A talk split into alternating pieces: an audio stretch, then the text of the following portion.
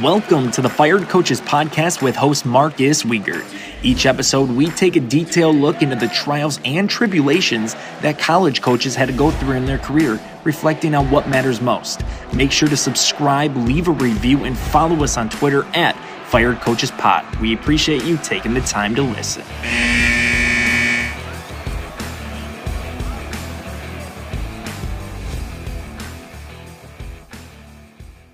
Bonus episode here of the Fired Coaches podcast. We have Mike Shaw back with us, who we spoke to in July, I believe it was, shortly after the announcement of the Isthmus Bowl, which will be taking place this Saturday, November 20th at 3 p.m. at Verona High School. Uh, the first annual Culver's Isthmus Bowl that Mike has created here, which will feature a matchup of Wash U from the CCW, who's currently seven and three, against UW River Falls from the WIAC, who is currently eight and two uh, finished both their seasons very strong, but just missed out on the NCAA Division three playoff bracket that was announced today. And Mike, I know you've been uh, crazy, and as we just talked briefly before getting on here, things are really nuts right now, huh?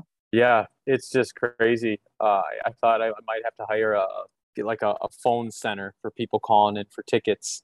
But yeah, I'm really excited about these two teams that qualified are the furthest from Madison. So you got two fan bases that are willing to travel, which is exciting. We revealed it about an hour about an hour and a half ago, and um, I've never seen my Twitter ever blow up like this. It's been a whirlwind of 90 minutes of getting ticketing emails left and right. So it's been great, though. Great recognition so far. Yeah, it's great. I did a little bit of research into both teams, and um, obviously WashU has a name brand in you know the, the country um, for what they're known for. But Aaron mm-hmm. Keen Aaron Keen in the second year there. Didn't really have a season last year because of COVID. Um, and then Matt Walker, who's in his 11th season at River Falls and, um, you know, has been there a long time. And he was a head coach at DePauw before that. You know, they've had four win seasons, but never really had a breakthrough year. And obviously one of the toughest leagues in the country. And this year mm-hmm. they've been really, really good. Watched their game against Oshkosh online yesterday and was really impressed. So I think it'll be a great matchup. Um, I know we talked again in July, but how the last few months of planning gone for you coming up to this Saturday? It's uh this is the week that culminates everything. You know, this is kind of like where the a lot of the big work comes into play. But it's been it's been incredible experience. Um, just to follow the conferences. I've always followed Division three football, but never this closely. And it's just great to see, you know, the dedication of these two leagues are incredible. And I and I just am so excited for these teams. You know, they didn't get called for the bracket reveal, and you know that stinks. You know then it's just like hey your season's over. Better luck next year. And i think this really will revitalize you know what the games mean. A lot of the times like uh, that oshkosh river falls game at the end of the year you know it might not have meant anything if this isn't it would have been for pride and you know obviously these schools want to you know beat each other and have those bragging rights. But i really think that game meant a lot more with this isthmus bowl in play because it gives the the programs something else to play for. Um, I actually just got off the phone with the River Falls coach, and I, I, could tell in his voice he was just so excited for his players in the program. And uh, I actually met the uh, WashU coach yesterday in person, and I could tell, you know, pending a bid, I, I couldn't tell him that they got in yet because uh, we had to wait um, to see if Wheaton got an at large, and they did. And I could tell that they were excited too. That this is more than just another game. It's it's a bowl game. It's exciting. I think what we talked about just before jumping on here too, like you mentioned, made a great point.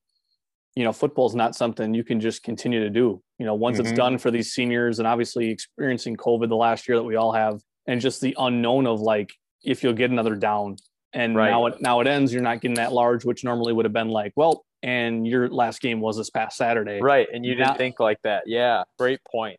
So it's a it's a, a, a truly great thing, which will uh, you know be great for years to come here.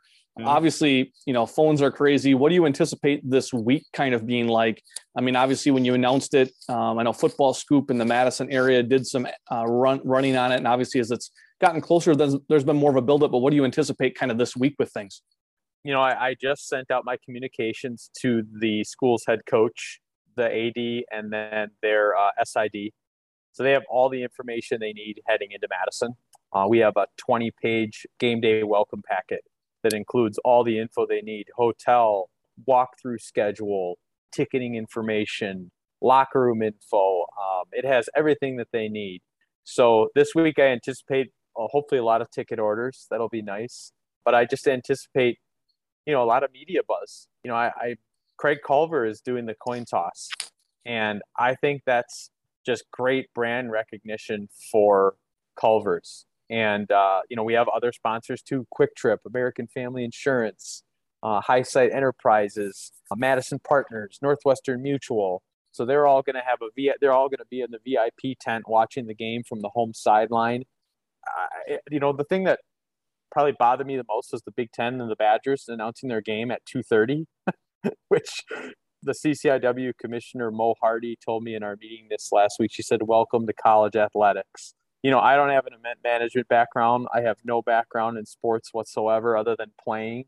And when she told me that, I said, "You know what? That makes sense." I had a feeling that they were going to do this, but I can tell both fan bases that are playing in this the bowl game, they don't care what time the Badgers kick off. That was probably the one thing leading up to this is I was like, shoot, but you know, we've already sold, you know, 400 tickets and I think the tickets are going to go up. What do you hope uh, players and coaches take away from this game after Saturday kind of ends for you?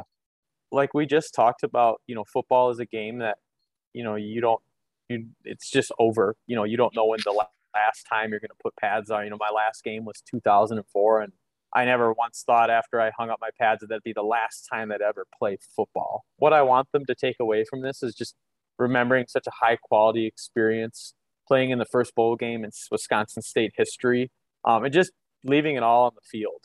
These are the two teams that get a chance to get that bonus game. You know, you have two teams in each conference that get to play in the national tournament. That's fantastic these two teams would have been left in the dumps if they weren't playing in this game.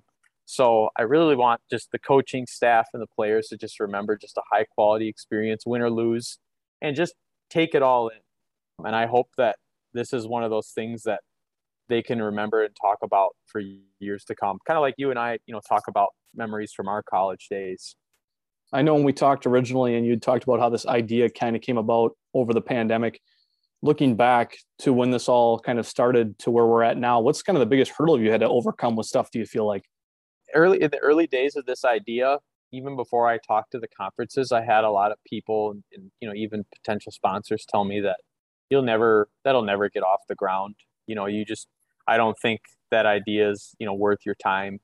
And I'm one of those people. If you tell me that I can't do something, I'm gonna make you change your mind. I've always been have that you know, um, the kind of that bullheaded, you know, I'm to prove you wrong type thing. And this is the first time in my life where I've taken a huge risk because this idea at first was just kind of like, you know, it sounds cool, but you know, we'll pass is what people would say.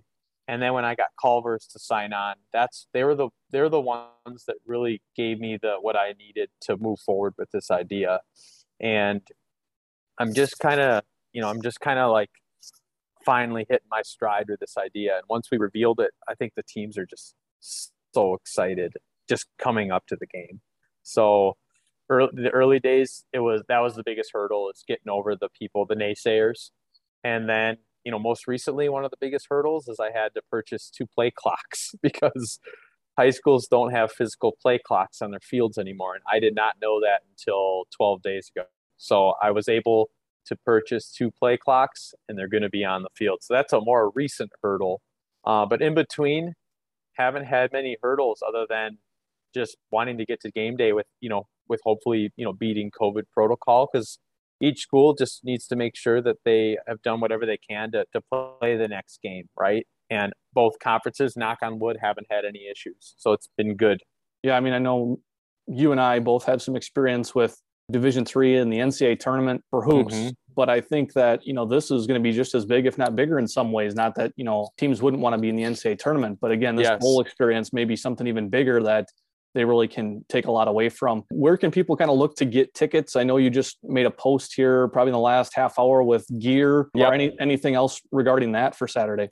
Yeah, it's just emailing isthmusbowl at gmail.com. You know, right now our only option is setting aside tickets at will call and that's what we're going to do for now. And then there will be plenty of tickets available on game day. So if people don't get them beforehand, they'll be able to get them when they arrive. Our ticketing gate opens up at 1 p.m.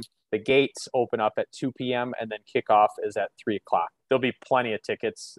I know that there are parents that want to get their tickets. So you know, we've already sold a couple hundred, which is just incredible. But you know, we're going to get ticketing orders throughout the week. But if people are worried, I don't know if the game's going to sell out. I have, I want it to, but I do hope that people know that the ticket tickets aren't just going to sell out this week. There's going to be plenty of tickets available at the gate that day. Um, tailgating lot opens up at noon, so people are going to have plenty of time to get acclimated to Verona High School. We're going to have all the signage so that people know where to go to find the ticketing gates and you know the field. I'm not sure if you've seen Verona's field, but it's just it's just incredible. I've seen I've, I've, seen some of the pictures you posted online, and it reminds me of like a, a very nice small Division three college football field, really in a lot of ways. Yeah, yeah, it's incredible. So yeah, that's that's uh, the ticketing information is just emailing me, and you know, you people are usually right now they're hearing back really quickly because I'm sitting in front of my laptop. Um, but you know, people will hear back from me within at least you know a day to get ticketing info and, and get their tickets set aside. That's great. Well, I'll let you go. I know you're busy. Um, I look forward to attending on Saturday. I think it's just a great thing. Again, our passion both runs very strong for Division Three athletics. Mm-hmm. So I think this is going to be an awesome deal. Uh, any closing words you have, or where they can find you on social media?